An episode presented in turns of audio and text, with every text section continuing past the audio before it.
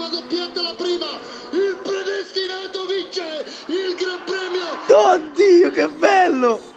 oddio che bello sentirlo, che bello. Audio Colinno perché è una godoria, le Ferrari sono tornate. Beh, non potevamo iniziare meglio la stagione, forza Charles, forza Ferrari e la prossima settimana ancora meglio. Allora, impressione a caldo, super Ferrari, super mega lavoro di Ferrari, 1-2 prima gara, veramente tanta roba, sono molto contento e anche orgoglioso un pochino. Carichi per questa stagione, io vi avviso, poi non ditemi che non ve l'avevo detto. Max Verstappen, for the first time ever, is champion of the world.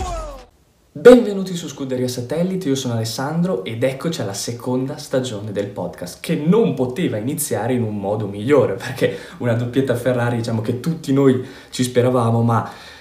diciamo che a inizio weekend pochi veramente ci credevano, e invece diciamo che siamo tutti saltati sul divano, come dice Meda, abbiamo tutti urlato dal terrazzo, quindi questa è stata una sensazione bellissima che ci mancava e ci ha casato. Quindi, come avete sentito dalle reazioni di alcuni di voi all'inizio della puntata, c'è tanto entusiasmo ed è questo quello che mi piaceva, questo è l'ambiente che voglio, questo è il clima che la Ferrari ha sempre voluto trasmettere fin dall'inizio, fin dai test, fin dalla presentazione, e veramente si può pensare in grande, si può insegnare in grande. Però cerchiamo almeno di rimanere il più possibile coi piedi per terra e andiamo un attimo a analizzare, un po' a commentare la gara, quello che è stato, quello che abbiamo visto, cioè i top e i flop. Ecco, come sempre io ho preparato 3 flop e 3 top e poi mi fa piacere sempre sapere voi, secondo voi, quali sono i top e quali sono stati invece i flop della gara. Partirei coi top e ovviamente non potevo mettere la Ferrari, cioè la Ferrari la dovevo mettere per forza, no? Non potevo non metterla. E però ho deciso di prendere 2 posti dei top e dedicarli alla Ferrari. Perché? Perché uno proprio dedicarlo alla Ferrari in generale, quindi a tutta la scuderia e a Carlos Sainz. E avete già capito il perché. E per un semplice motivo, perché è vero, è stato creato tantissimo hype, non si sapeva bene quale fosse realmente il potenziale e la velocità della vettura, ok? Perché sì, ok, quest'anno ci si aspettava di tornare a lottare coi primi, ma non si pensava di essere già i primi, ecco, quindi quello è stato secondo me un gran bel segnale che ci hanno lanciato. E poi abbiamo visto un team concentrato, un team unito, comunque Sainz, Leclerc, cioè potevano già lottare entrambi per la vittoria, ma nonostante questo, come è andata la gara, poi vabbè, quella è una situazione a parte, ma nonostante questo sono riusciti a pensare prima al team. E anche nelle dichiarazioni, ovviamente sono formalità e diplomazia, però anche lì prima è emerso il bello aver fatto la doppietta e poi è emerso, soprattutto dalle crack, bello aver vinto. Quindi comunque ci sta, molto bello. E soprattutto una cosa che a me è piaciuta molto è c'era una grande incognita nei pit stop, perché ovviamente con le vetture, con gli pneumatici più pesanti poteva succedere che ovviamente ci mettessero più tempo i meccanici a cambiare le gomme, perché ovviamente pesando di più sia per toglierle che per metterle uno ci può mettere più tempo, e invece nonostante questo più o meno i tempi sono rimasti lì, ma soprattutto la Ferrari anche in questo piccolo particolare, in questo piccolo dettaglio che sembra insignificante, in realtà può fare la differenza nelle gare e di conseguenza nei campionati, si è dimostrata superiore alla Red Bull, cioè i tempi di pit stop, di cambio gomme dei meccanici della Ferrari erano superiori rispetto a quelli della Red Bull, e noi sappiamo come la Red Bull di solito è per antonomasia il team che è più veloce, il team migliore sotto questo punto, sotto questo aspetto. Quindi anche lì essere sul pezzo, essere davanti, essere primi è il modo migliore per iniziare un plan, perché pole, vittoria, giro veloce, secondo posto dell'altro pilota, cioè non si poteva iniziare in un modo migliore. Ora bisogna però rimanere così, perché io mi ricordo sempre l'inizio di stagioni della Ferrari, anche nel periodo Vettel, il periodo Raikkonen, per carità, si è sempre partiti bene, ma poi non si è riusciti a mantenere lo standard iniziale. Mi ricordo la stagione 2018, Vettel parte, vince in Australia, vince in Bahrain, fa 50 punti nelle prime 2 gare, Hamilton arriva secondo e forse terzo, se non mi ricordo, e poi però il mondiale l'ha vinto Hamilton. Cioè Vettel si è visto rosicchiare nel corso della stagione tutto il vantaggio che aveva accumulato dalle prime gare. Quindi va bene, mi piace l'obiettivo, mi piace Binotto come non si nasconde, ok, sa di avere una bella creatura tra le mani, e quindi cerca proprio di tirare fuori il massimo da essa, e soprattutto è un ambiente positivo, è un ambiente che non si nasconde, sono tutti positivi, sono tutti vogliosi di arrivare all'obiettivo, e questo può solo che giovare, perché noi tifosi non aspettiamo altro. I piloti vogliono far vedere di essere all'altezza, cioè di essere lì, di meritarsi di stare lì, e quindi tutto questo circuito, i tifosi che danno una spinta incredibile, i piloti che vogliono dimostrare di essere, di meritare quei sedili e di poter stare in quelle posizioni, il team che finalmente ha trovato un'auto competitiva, i meccanici che finalmente vedono i loro sforzi essere ripagati in termini di risultati. Ecco, tutto questo può essere solo una grande spinta per la Ferrari, per le gare a venire. Non è facile, perché questo ne parleremo bene nell'ultima parte della puntata, però c'è tanta concorrenza in realtà, più del previsto, quindi non è facile, però diciamo che chi, come dice il detto, chi ben comincia è a metà dell'opera. Detto questo, secondo top ovviamente non potevo non mettere Charles Leclerc, però ho deciso di metterlo apposta in una posizione solo per lui dei top, perché secondo me ha fatto non la gara, il weekend perfetto, cioè l'ho visto proprio un Leclerc calcolatore, sapeva del potenziale della vettura, sapeva che magari in qualifica aveva il vantaggio sul giro secco rispetto alla Red Bull, ma in passo gara poteva subire, ok, la velocità della Red Bull, e quindi in qualifica è stato perfetto, ha fatto un giro perfetto, ha sfruttato i punti di forza della Ferrari nel circuito, perché il secondo settore, quello un po' più guidato, la Ferrari aveva un grande potenziale e aveva molta più velocità rispetto alla Red Bull, e lì ha fatto il fucsia. E negli altri settori è riuscito a mantenere il vantaggio che poi aveva accumulato nel secondo settore. Quindi perfetto in qualifica, arrivi in gara e c'hai Verstappen, che sappiamo lo stile aggressivo di Verstappen, sappiamo come Verstappen, se ha un'occasione non se la fa scappare, ecco, se ha un'occasione di superare. E quindi un undercut in un circuito dove il rettilineo è uno dei più determinanti, dei più incisivi di tutto il campionato. Un undercut di Verstappen qui, che sappiamo che se c'è uno spazio si butta, ecco, non era facile riuscire a difendersi su due undercut consecutivi, quindi lì veramente anche lì bravo Leclerc, e soprattutto, come l'ho detto prima, calcolatore, freddo, cioè non si è fatto prendere dagli eventi, no? Il Verstappen l'abbiamo visto, è stato nervoso fin dall'inizio, è apparso lamentarsi appena c'era la prima difficoltà, poi tralasciando come è andata a finire, che quello poretto è sfortuna e anzi è un gran problema secondo me, però tralasciando come è andata a finire, cioè Verstappen è sempre aggressivo anche nel modo di guidare, si deve recuperare, si deve difendere, aggressivo, cioè si fa molto prendere dalle emozioni, mentre Leclerc è diverso, Leclerc è calcolatore, Leclerc sapeva perfettamente che con l'undercut sul rettilineo, col DRS aperto, Verstappen l'avrebbe superato, quindi anche lì non si fa prendere dalla situazione e gestisce per poi superarlo nella curva successiva, nel rettilineo successivo. Quindi quello secondo me è stato un aspetto che non è da sottovalutare, perché questa calma, questo ok, mi prendo le pressioni, mi prendo le responsabilità addosso perché le so gestire, ho calcolato come gestirle e come superarle, le difficoltà che mi potrebbero capitare durante una gara, è un aspetto che alla lunga ti giova, è un aspetto che anche Hamilton ha avuto, cioè le volte in cui Hamilton andava in difficoltà in questi anni quando si faceva prendere dalle emozioni, ecco, se no Hamilton era un altro, anche lui un grandissimo calcolatore, ecco, Leclerc l'ho visto così, lo dico anche forse perché sono stato esaltato dal weekend, ma non ho mai avuto dubbi sulla vittoria di Leclerc, cioè dopo i primi giri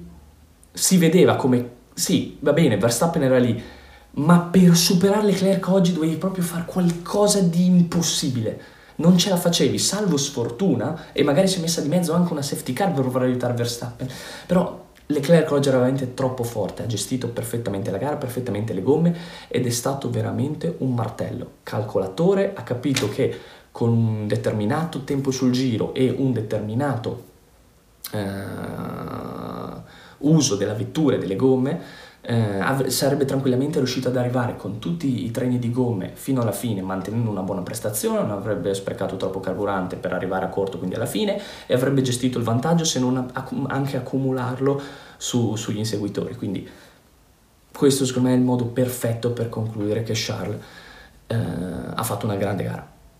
quindi secondo me è il top numero uno. Sono voluto partire dalla Ferrari per premiare in tutta la Ferrari, non solo Leclerc, però è indubbio che Leclerc veramente ha lanciato secondo me anche un bel segnale e Sainz l'ha preso questo colpo, perché ho visto appena vinto Leclerc, si è visto subito che hanno inquadrato Sainz, soprattutto dalla visiera si vedevano gli occhi di Sainz e non erano occhi felici del secondo posto, cioè per carità aspettate, erano occhi felici del secondo posto, questo sì, ma erano occhi che dicevano ok, cioè, quello lì è un osso duro, cioè per battere lui è tosta, ma soprattutto erano occhi per dire ok, se magari gli altri non li batto, il mio vero rivale in realtà non sono gli altri, non è Verstappen, non è Hamilton, il mio vero rivale è quello che ha la mia stessa macchina, perché siamo i più veloci, e però quello cazzo è forte, quello è forte. Ah, è rimasto un po' così, come per dire, ok, questa l'hai vinta tu, però stai tranquillo che adesso torno, cioè io non faccio il secondo pilota, non sono qui per fare il secondo pilota, ok? Quindi anche lì... bisognerà secondo me vedere come si evolverà, cioè se la Ferrari sarà così dominante, quindi anche Sainz lotterà per il titolo, perché se la Ferrari è così dominante Sainz può arrivare a podio come Leclerc tutte le gare, quindi anche Sainz sarà in lotta per il titolo. Ecco, bisognerà vedere come Binotto riuscirà a gestirli, però fino a questo momento godiamoceli, perché non è scontato avere due finalmente piloti competitivi e soprattutto vedere la Ferrari tornare là nei posti dove è sempre stata e merita di stare. Detto questo, passerei al terzo top, che è Kevin Magnussen, perché secondo me è stata la vera sorpresa di questo weekend, di questo inizio di stagione, perché è arrivato all'ultimo, nessuno si aspettava l'Haas fosse così veloce. E però sì, ok, l'Haas era veloce, Magnussen è arrivato quinto, Schumacher undicesimo. Il talento di Schumacher non si mette in dubbio, abbiamo sempre detto Schumacher è un talento, è un predestinato, arriverà nei top 10 di Formula 1, quindi battere anche un futuro talento, cioè non era scontato per Magnussen, che invece è sempre stato visto come quello sì, va bene ma come gregario, va bene, ci può stare in Formula 1 ma se c'ho di meglio lo sostituisco. Ecco, vedere un Magnussen che al ritorno alla Formula 1 dopo 15 mesi che non gareggiava, ti arriva quinto e soprattutto mette dietro le Alpine, l'Alfa Tauri di Tsunoda, mette dietro le McLaren, che tralascia, dopo parleremo delle McLaren, mette dietro il compagno di squadra, ma di tanto, cioè non è che Magnussen è arrivato decimo e Schumacher dodicesimo, cioè Magnussen è arrivato quinto, è un risultato pazzesco, quindi Magnussen secondo me è il vero MVP dopo Leclerc di questo weekend, e bisognerà vedere la tenuta dell'Haas però, perché sì, bella l'Haas vederla così, fa piacere, ma sì, è ancora troppo presto per dare i verdetti, per dire come saranno le vetture e come sarà più o meno una classifica provvisoria finale, perché ovviamente ci aspettiamo un ritorno alla Mercedes, ci aspettiamo un ritorno alla McLaren, ma ci aspettiamo anche che magari team come l'Alpine e l'Alfa Tauri trovino i risultati che riuscivano a conseguire l'anno scorso. Quindi l'Haas, per carità, bello, meglio partire così, perché ovviamente finché gli altri sono indietro tu sfrutta tutte le occasioni che ti lasciano, e quindi questi punti che Magnussen porta a casa peseranno tantissimo, soprattutto a livello economico, ok? Perché sono punti che se tu lotti per le ultime posizioni della griglia nel campionato costruttori, capisci che questi punti qui che tu hai già accumulato in una gara sono punti che magari gli altri team accumulano in 10 gare, e quindi è un bel inizio per l'Haas, soprattutto è una bella iniezione di fiducia dopo tutto quello che gli è successo inizio stagione, che secondo me può continuare a farli ottenere buoni risultati. Ecco, bisognerà vedere, perché il Bahrain era una pista tendenzialmente pro Ferrari, anche se storicamente è sempre stata pro Mercedes in realtà. Per 8 anni consecutivi Hamilton è arrivato a podio in Bahrain dal 2020, quindi cioè, non è che è una pista così, cioè per tutti, cioè è una pista sempre pro Mercedes, e la Mercedes alla fine in 8 anni è arrivata sempre almeno una volta sul podio, la Mercedes in 8 anni, anzi solo una volta non ha fatto doppietta, cioè capiamoci, cioè la Mercedes in 8 anni in Bahrain solo una volta non ha avuto entrambi i piloti sul podio, quindi per farvi capire è sempre stata una pista storicamente Mercedes, con questo motore, con questa power unit Ferrari che fa paura. È chiaro che tutti i team motorizzati in Ferrari, quindi anche le Alfa, discorso per Bottas e Zhou, ho voluto premiare Magnussen appunto per la prestazione che ha fatto, però anche Bottas e Zhou hanno fatto un grandissimo weekend, però tutti i motorizzati Ferrari hanno giovato sia della pista sia del motore. Bisognerà vedere però se negli altri circuiti con caratteristiche differenti magari riusciranno a essere così competitivi. Detto questo, passiamo ai flop, e devo dire che tra i flop ho messo il primo di tutti è la McLaren. La McLaren è stato secondo me il vero flop, la vera delusione di questo inizio di stagione. E perché? Perché ovviamente i test di Barcellona vedevano una McLaren come la Ferrari, velocissima, tanto che Russell dopo i test di Barcellona disse ok, in questo momento siamo indietro a delle macchine di colore rosso e arancione, disse. Quindi comunque cioè anche i rivali avevano visto il potenziale della McLaren. Poi arriviamo in Bahrain e in Bahrain la McLaren è riconoscibile, problemi ai freni, problemi comunque anche l'effetto suolo. La McLaren è una delle vetture che subiva di più il cosiddetto effetto suolo, quindi diciamo che è stato un tonfo, è stata una caduta, non si capisce ancora bene come e non si capisce quanto tempo ci vorrà per recuperare, per risalire da questa caduta, però la McLaren ovviamente... Vederla sinceramente così, con un Ricciardo che mi arriva 14esimo, un Norris che mi arriva 15esimo, ma per la maggior parte della gara, prima che si ritirassero i tre piloti motorizzati Red Bull, e lottavano per le ultime posizioni, ecco, non è da McLaren, e quindi sì, bisognerà capire cosa è successo tra Barcellona e Bahrain, cosa è cambiato a livello della vettura, che siamo passati da Barcellona, in cui la McLaren doveva vincere, doveva essere assieme alla Ferrari a vincere, a lottare con Verstappen, Sainz e Leclerc oggi,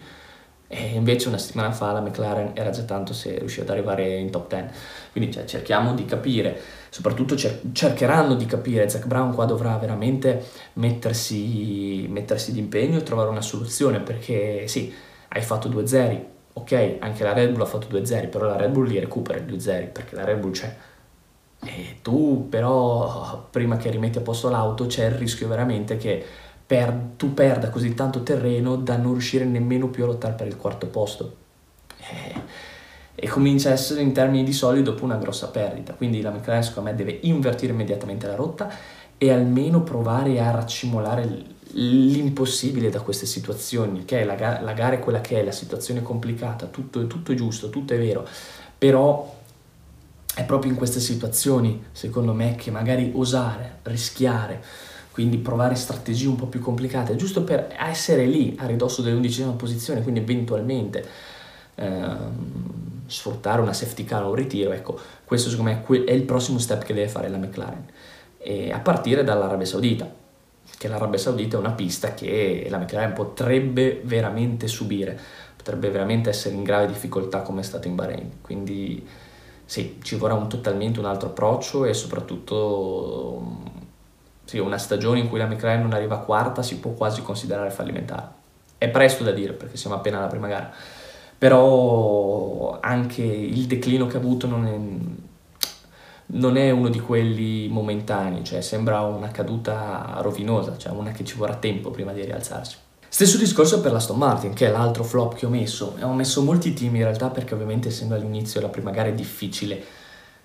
giudicare essenzialmente i piloti, a meno che non abbiano fatto una prestazione particolare, vedi Leclerc e Magnussen. Ho messo l'Aston Martin perché anche l'Aston Martin doveva rinascere, doveva ritornare la Racing Point rosa che abbiamo visto nel 2020, e invece la Aston Martin è la brutta copia dell'anno scorso,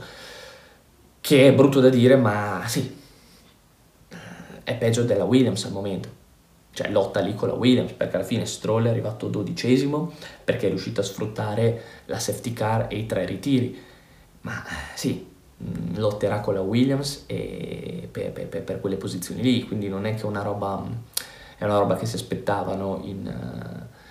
Aston Martin, soprattutto anche a ridosso dei test che licenziano il team principal. Anche qui lì forse un segnale di nervosismo, di tensione, non si sa, è difficile da prevedere, non lo possiamo sapere, è difficile anche da capire queste dinamiche, però la vettura è impresentabile, la vettura è lenta e soffre, ovviamente essendo motorizzata Mercedes, soffre della crisi che ha la Mercedes,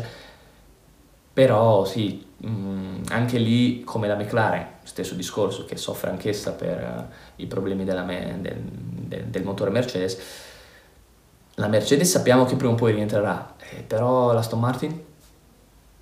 Perché sì, veramente gli altri team cominciano a galoppare, cioè gli altri team hanno dimostrato che nonostante tutte le difficoltà, bene o male, non sono tanto indietro rispetto a quelli che erano l'altro anno. Mi viene in mente l'Alfa Tauri, l'Alpine o anche la Williams. Ci sono team che hanno fatto exploit come l'Alfa Romeo e la Haas, e però l'Aston Martin, cioè se tutti questi team stanno andando più o meno come l'anno scorso, quindi li posizioniamo più o meno nella griglia, nelle posizioni che erano l'anno scorso oppure un po' più avanti, e quindi vuol dire che quelli indietro alla fine rimangono, sono i posti che rimangono per l'Aston Martin, quindi bisognerà anche lì capire cosa è successo. L'ultimo flop l'ho messo all'affidabilità della Red Bull, perché l'affidabilità della Red Bull, attenzione, può essere un serio fattore per questo campionato, perché la Red Bull oggettivamente è forse la macchina più veloce, forse, perché adesso la Ferrari ok che è messa competitiva, ma la Red Bull, anche lo stesso Leclerc ha detto, la Red Bull sul passo gara è superiore a noi, quindi comunque la Ferrari c'è, ma la Red Bull è, consideriamola, l'auto da battere, viste le difficoltà anche della Mercedes. Quindi una Red Bull così, che comunque con Verstappen e Perez rischiava di fare secondo e quarto posto, vederla così in difficoltà e soprattutto vedere che all'improvviso ti si spegne il motore, mi viene l'esempio di Perez, cioè stai facendo una curva, ti si spegne il motore, o i problemi di Verstappen, prima al volante, poi dopo gli si spegne, gli si comincia a ricaricare la parte elettrica della vettura, e cioè non ci siamo, perché ricordiamo quest'anno come regola c'è il fatto che il motore che tu metti alla prima gara sarà lo stesso per 23 gare, quindi vedere una Red Bull così in difficoltà, soprattutto non difficoltà alla Mercedes, chiamiamole così, che sono difficoltà che tu puoi recuperare nel tempo, cioè sono difficoltà che appena ci lavori su, riesci a sistemare o a limarle e a cercare di limitare i danni e aumentare la velocità della vettura. Cioè le difficoltà della Red Bull invece sono proprio legate solo all'affidabilità, perché l'auto va ma non è affidabile, e quindi c'è il rischio che magari una gara come oggi, da secondo a quarto posto di Verstappen e Perez, che quindi sono 18 più 12 sono 30 punti, con 2 ritiri per problemi di affidabilità torni a casa con un bottino di 0. Ok, adesso dalla Ferrari però la Red Bull c'ha già un vantaggio considerevole,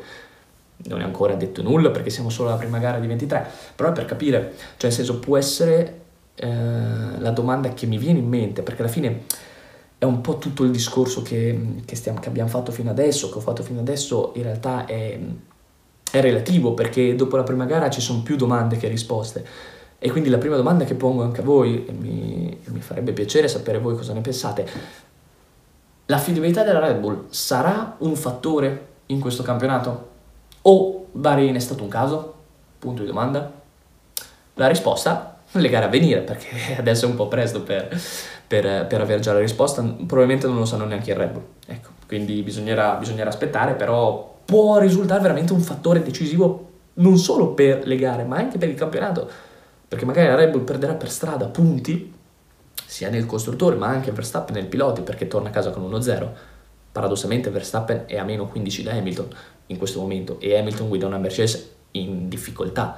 E quindi perdi così tanti punti, è chiaro che dopo diventa difficile. Quindi bisognerà vedere come si evolverà la situazione, ma vedere veramente il modo in cui si sono ritirati Verstappen e Perez mi ha allarmato. Cioè mi ha allarmato, cioè da una parte mi ha reso felice da tifoso Ferrari, ma da proprio esterno, oggettivo, guardando le cose in modo oggettivo, mi ha allarmato la situazione, perché una Red Bull così è tanto bella quanto pericolosa. Quindi bisognerà vedere come riusciranno a gestire il problema dell'affidabilità. Detto questo, passiamo all'ultima parte, che l'ho divisa in tre parti, in realtà l'ultima parte, cioè sono tre piccoli spunti di riflessione che voglio fare con voi. Il primo è: che domande ci lascia il GP del Bahrain? Perché, come ho detto prima, risposte non ce l'abbiamo, quindi possiamo provare a porci delle domande, a cercare di capire meglio cosa ci lascia il Bahrain. Ecco, le domande che ci lasciano sono: ok, prima domanda, l'affidabilità della Red Bull, l'abbiamo vista prima. Seconda domanda, la Mercedes. La Mercedes, attenzione, difficoltà, l'abbiamo detto tutti, in qualifica lentissima, Bottas che si infila in mezzo alle due Mercedes in qualifica, quindi un Alfa Romeo, quindi tutto quello che vuoi in gara, non c'è il passo gara, quindi la Mercedes è lontanissima dal podio, e però in fin dei conti, tralasciando la fortuna, che però in questo sport la fortuna, come abbiamo visto soprattutto anche l'altro anno, c'è e bisogna saperci convivere, e bisogna anzi saper sfruttare le occasioni che la fortuna ti crea. Ecco, però nonostante tutti questi problemi, Hamilton terzo e Russell quarto. Quindi la mia domanda è, ok, ma se la Mercedes, tenendo conto di tutta la situazione che sta vivendo in questo momento, che non è rosea, ti fa un terzo e un quarto posto, ipotizziamo che magari Verstappen e Perez non si fossero ritirati, quindi ti fa un quinto e un sesto posto, sì, un quinto e un sesto posto, benissimo. La Mercedes in difficoltà che ti fa un quinto e sesto posto, che quindi fa un campionato a sé, perché comunque non è a livello di Ferrari e Red Bull, ma non è a livello di Alpine, Alfa Tauri e compagnia bella, quindi è lì che fa sempre quinto e sesto posto, ma deve sistemare una macchina che praticamente non dico che è da buttare, ma per gli obiettivi da Mercedes è da buttare. Vuol dire questo, cosa vuol dire? Che appena li sistema, cioè se adesso è così, appena li sistema improvvisamente diventa la favorita a vincere ogni gara, oppure Hamilton lo troviamo subito lì a lottare con Leclerc e Verstappen e anche Russell, quindi quello, il discorso, che la domanda anzi che ci lascia secondo me il GP del Bahrain è sì, buono, sfruttiamo gli altri team, quindi in particolare Ferrari e Red Bull devono sfruttare il più possibile questo momento di difficoltà della Mercedes, ma se la Mercedes mette a posto i problemi? Per concludere, un'altra domanda che mi viene in mente è l'Alpine. Ecco, l'Alpine l'abbiamo tanto criticata, no? Nei test è stata la vettura che è uscita peggio, ma l'Alpine che fine ha fatto? Ma se riuscirà a salvarsi, farà veramente bene, perché se dai test non sembra. Ecco, l'Alpine intanto ha portato entrambe le vetture in top 10, quindi c'è questo anche per capire che fare previsioni va bene, però è tutto fanta Formula 1, cioè nel senso è solo la prima gara, è il primo verdetto, non è quello definitivo. Quindi l'Alpine e Alfa Tauri alla fine, cioè, hanno avuto i loro problemi. Ocon ha avuto una pancia modificata perché c'era stato il problema, Gasly alla fine si è dovuto ritirare per un problema di affidabilità, quindi cioè, nonostante però tutti questi problemi, Tsunoda in top 10 e entrambe le Alpine in top 10, quindi quando queste vetture ritornano ai risultati a cui ci avevano abituato l'anno scorso, è chiaro che anche la categoria mid-team diventa un gran punto di domanda. Chi c'è veramente dentro? Chi c'è invece fuori che magari ha fatto solo qualche esploit?